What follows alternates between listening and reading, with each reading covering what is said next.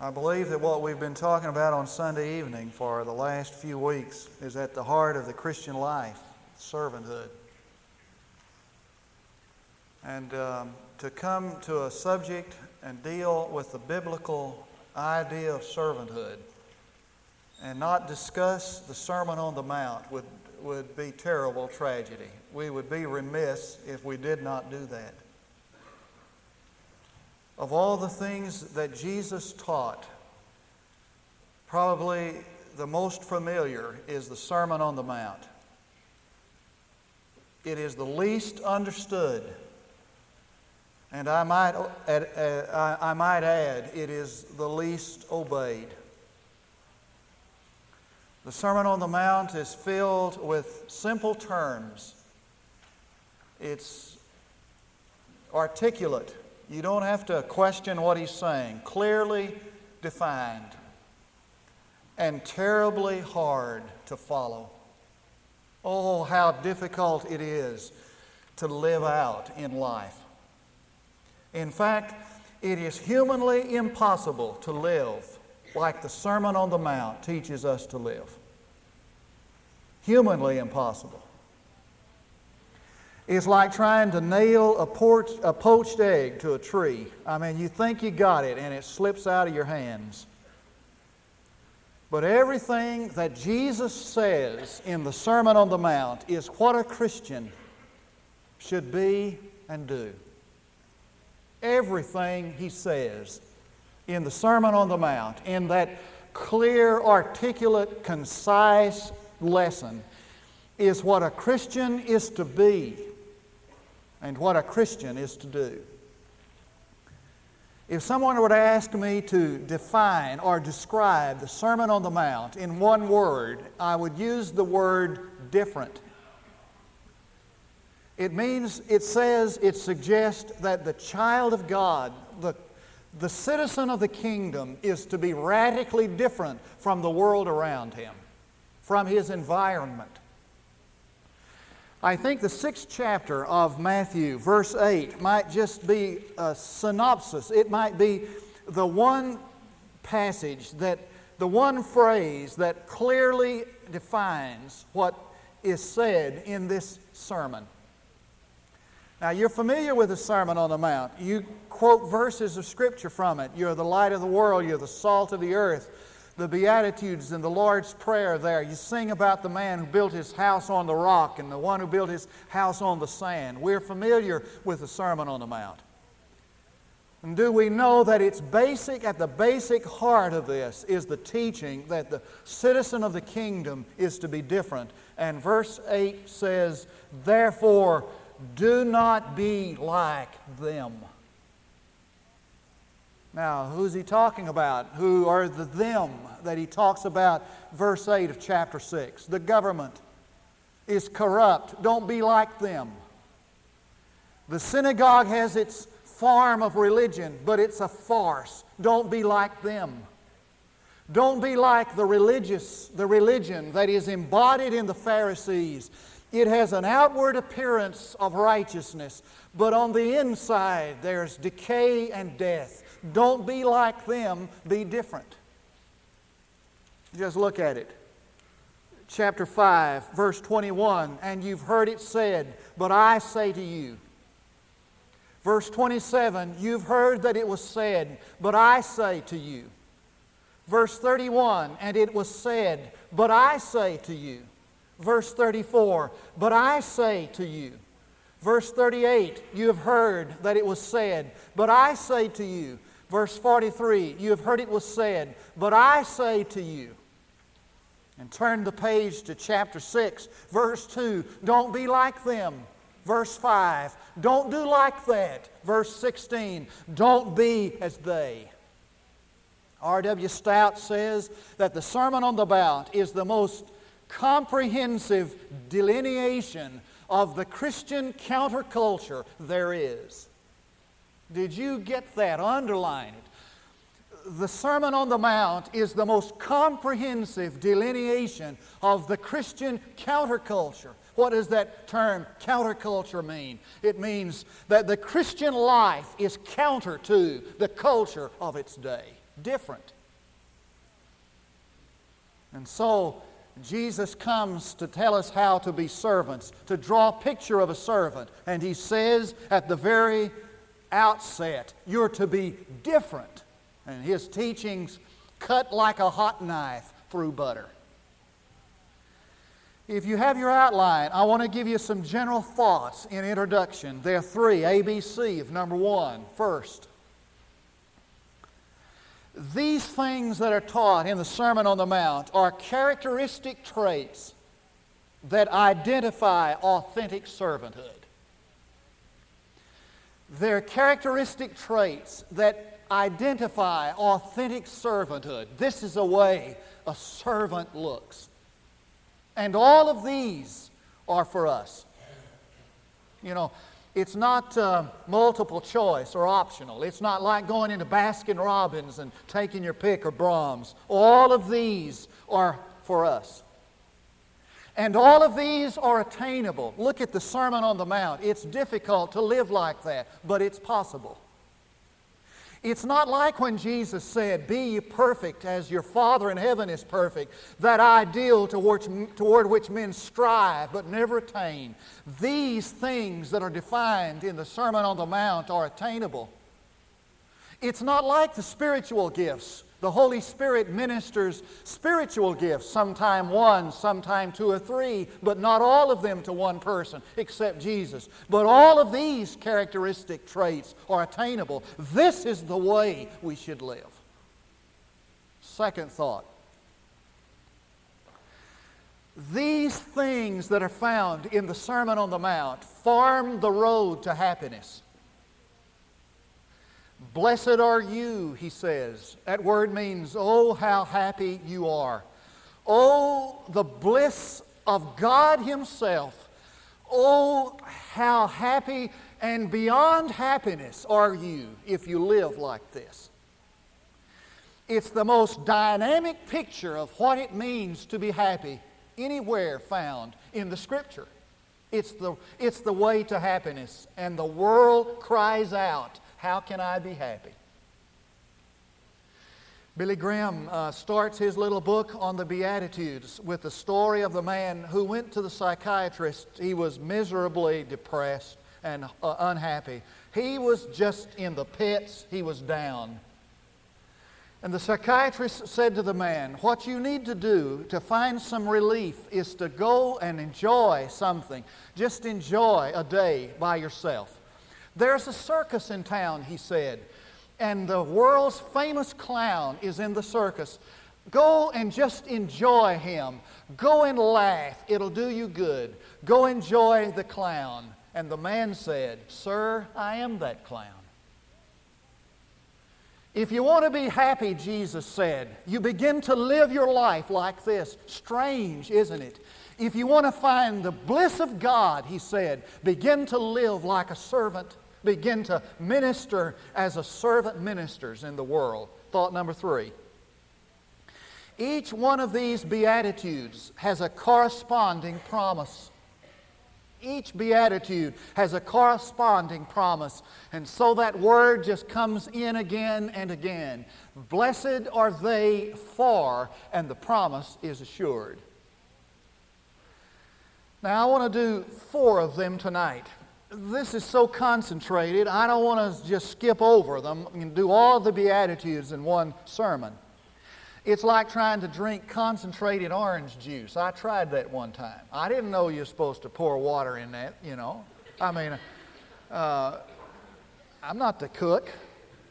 And so I got that orange juice out of the freezer and melted it down and, and tried to drink it. And that's too rich. It's too strong. It's It'll make your ears ring and your eyes water. This, this, this is too concentrated to deal with all at one time. And so I want to talk to you tonight about those four Beatitudes, the characteristic traits of the servant. Number one, blessed are the poor in spirit. At first glance, that seems, he seems to be saying, Blessed, how happy is the man who is financially bankrupt who is poor financially.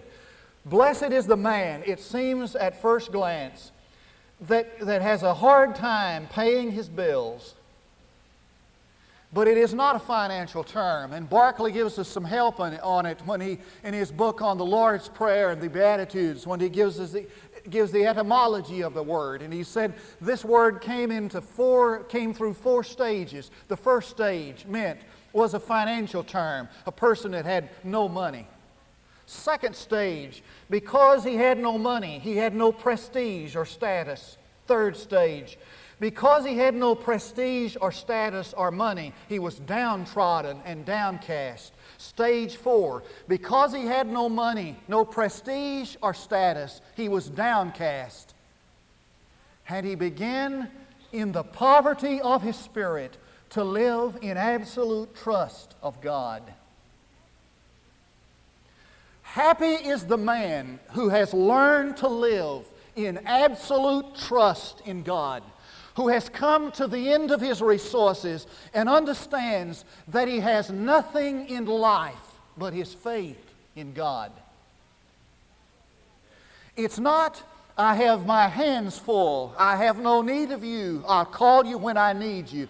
It's, I have nothing in my hand, I need you every hour. Nothing in my hand I bring, simply to the cross I cling. It's a theological statement of the total depravity of man. It's the belief that I have nothing by choice or birth or heritage. It strikes at the point of our pride and says, I am not master of my fate. I am not captain of my soul. It's the picture of utter helplessness and dependence on God. Oh, what a day when man begins to live in faith. I was thumbing over, I was thumbing through the uh, book of Revelation, just checking it out, and I read verse 13 of chapter 3 about the church that made God sick. He said, You folk nauseate me. I want to spew you out of my mouth. Because you say, I am rich and have become wealthy and have need of nothing, and you do not know that you are wretched and miserable and poor and blind and naked. Augustine said, The greatest day of your life may be the day when you are on your knees, smiting your breast, saying, God, be merciful to me. Blessed are they that mourn. It is the strongest word in the Greek language for sorrow. It's the passionate lament for one whose, whose loved one has been loved and is lost, like a mother or father, a wife or a husband or a child. Lament. I saw a picture of it this week in the newsreel. I saw this Lebanese woman out in the middle of the street in Beirut, standing in her wreckage and I saw her with her hands up to heaven and her eyes cast that way, and she wailed in lament. Blessed are they that pass through the experience of brokenness. It is the picture of a compassionate heart.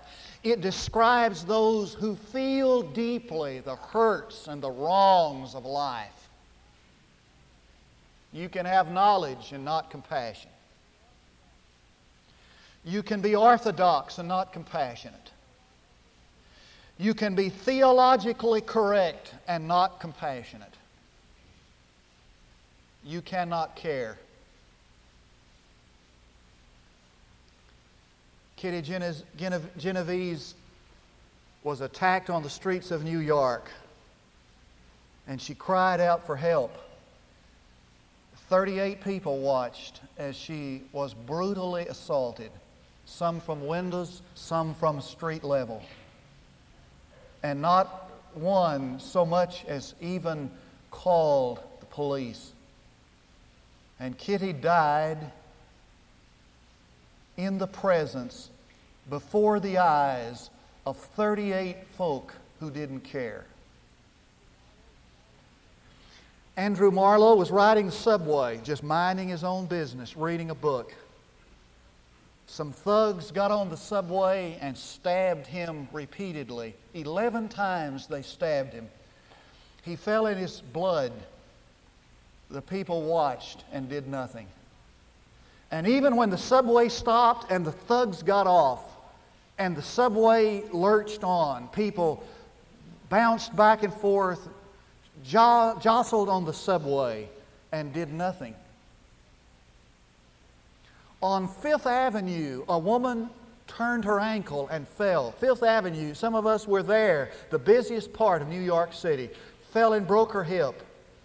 She was writhing in the agony of that, calling for help. And she was there 40 minutes while folk passed by and just watched. And you say, well, that's the way it is in the city. Let me tell you something. You come in here, you can come into this church and sit so close to people that you almost lock your arms and never speak. And there are folks who sit next to you Sunday after Sunday in the sanctuary of the Lord who are hurting, and you observe and leave. Blessed are they that have compassion, for they shall be comforted. F. F. Bruce said, if there is no suffering, there will be no comfort. Let me, let me get you to write this down on the, some graffiti on the walls of your mind. Would you write this down? God never wastes suffering. If you pass through the fire, you may be scarred, but it will be in order that you might be comforted and comfort others. Blessed are the gentle. Now, it doesn't mean spineless. Meek is the King James. It means power under control. It means the taming of a wild stallion. It means power brought under subjection.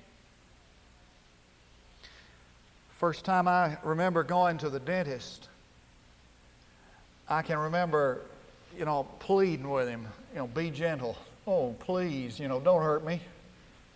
And he was. It's the idea of, the, of soothing medicine. That's the picture here. It's, it's the idea of removing the irritation from the wound. Last summer, we went out to California uh, to the convention prior to the uh, uh, mission trip up in Oregon, and we decided we'd go to the beach, and we did. And it was cloudy. I mean, you know, what I never, I don't guess we ever saw the sun, and it was cool. And we thought, well, you know, this is a good time. You won't get, won't get sunburned, you know. So we swam in the beach, at the beach in California. Just got blistered. I had big old sores on my ankles. I just raw, blistered. And I couldn't even stand to, you know, put the sheet on on my legs at night. And so I got up. We were all sick. And I got up and I went down to this all night uh, drugstore and I said, Have you got something that'll help? He said, I've got some sunburn medicine. Oh, that felt good. You know, I just wanted to bathe in it. If I could have gotten enough just to take a bath in it, you could just put it on the wound and it just, just feels so cool and good. It took the sting out. That's what it means to be gentle. Do you hurt people? Are you abrasive? Do you find some kind of a weird, distorted satisfaction seeing people hurt? The characteristic of the servant is a person who wants to heal. Blessed are the gentle, for they'll become a doormat. No, blessed are the gentle, for they shall inherit the earth. Look around you, and you'll claim what the evil claims. Blessed are those who hunger and thirst after righteousness. I can take a lot of things, but I have a problem um, looking at these little children, hungry children. You know, you've seen the pictures in the magazines. There they are, just with their eyes saying, Can you give me something to eat? What does it mean to hunger and thirst after righteousness? It means I read God into every experience. It means I counsel with God at every crossroad. It means I listen closely to what God says from His book. It means I talk to Him and I take Him seriously and I hear Him. It means that I long to know Him. One of the ancients, Bernard of, Bernard of Clairvaux, says it like this Jesus, the very thought of Thee with sweetness fills my breast, but sweeter far thy face to see, and in thy presence rest. Oh, to know God. To hunger and to thirst after him, it says, is to be filled. And A.T. Robertson is in that marvelous book on uh, word studies on the New Testament says that that's a picture of fodder. It's the picture of feeding the cattle until they're fat. And I know something about that in West Texas. And they have these big cattle feedlots, and there they stand, and all they do is feed them. And they're plush and fat and satisfied. Is there in you, perhaps, a kind of a insatiable desire to know God, to walk with Him, to fellowship with Him, to see His face, you will be satisfied. Now, three questions we have to ask and application. Three questions. Number one If at the heart of the Beatitudes is this fact that we are to be different, am I? Now listen up, will you? Am I? Am I really different? Am I really different in, at, with the group I'm in at school? Am I really different from the other sales force? Am I really different where I am, where I work? Am I really different? If the characteristic of my world is to be arrogantly independent, am I dependent upon God? Am I really different? if the characteristic of my world is to do my own thing, have I, am I really different? Do I live in trust and faith? If the characteristic of my world is to see, its, see our world in total unconcern and apathy, am I really different? Do I have a compassionate heart? Do I ache with those who ache? Do I feel with those who suffer? Am I really different? if the characteristic of my world is to be abrasive and, and violent, am I really gentle? Do I soothe and bring help? Am I really different? If the characteristic of my world is to be totally dissatisfied with the things of God, do I really hunger and thirst after righteousness? Am I really different? Are you really unique? Question number two. Do I care if I'm not? I mean, do I care if I'm if I am or not? Who cares? You know. Do I care that I've lived half my life and am not any different? Does that really bother me? Does it bother you? Do you really care that you're no different? from the rest. Question number three Will today make any difference? I mean, you're going to fold up your paper and you're going to put it over there in your little Bible and you're going to reach over there and you're going to get your keys and you're going to, uh, we're going to stand and we're going to sing and we're going to walk out. You're going to put your key in your car. You're going to crank it up. You're going to go home, shut the door, turn on the television, watch the watch uh, Trapper John, see the news, and then you're going to bed. And tomorrow, you probably won't even think about what's been said. Isn't that right? Is today going to be any different? You know, we come to church Sunday after Sunday. Is today going to be indifferent? I mean, we've heard so many sermons. You know, the average Southern Baptist, listen to this. The average Southern Baptist hears 4,000 sermons, hears 8,000 public prayers, sings 20,000 hymns, and wins not one single person to Christ. I mean, we come to church, sing the hymns, say the prayers, hear the sermons, go home, no different. Is tonight going to be any different?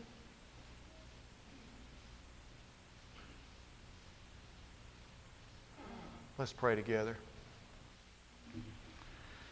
Heavenly Father,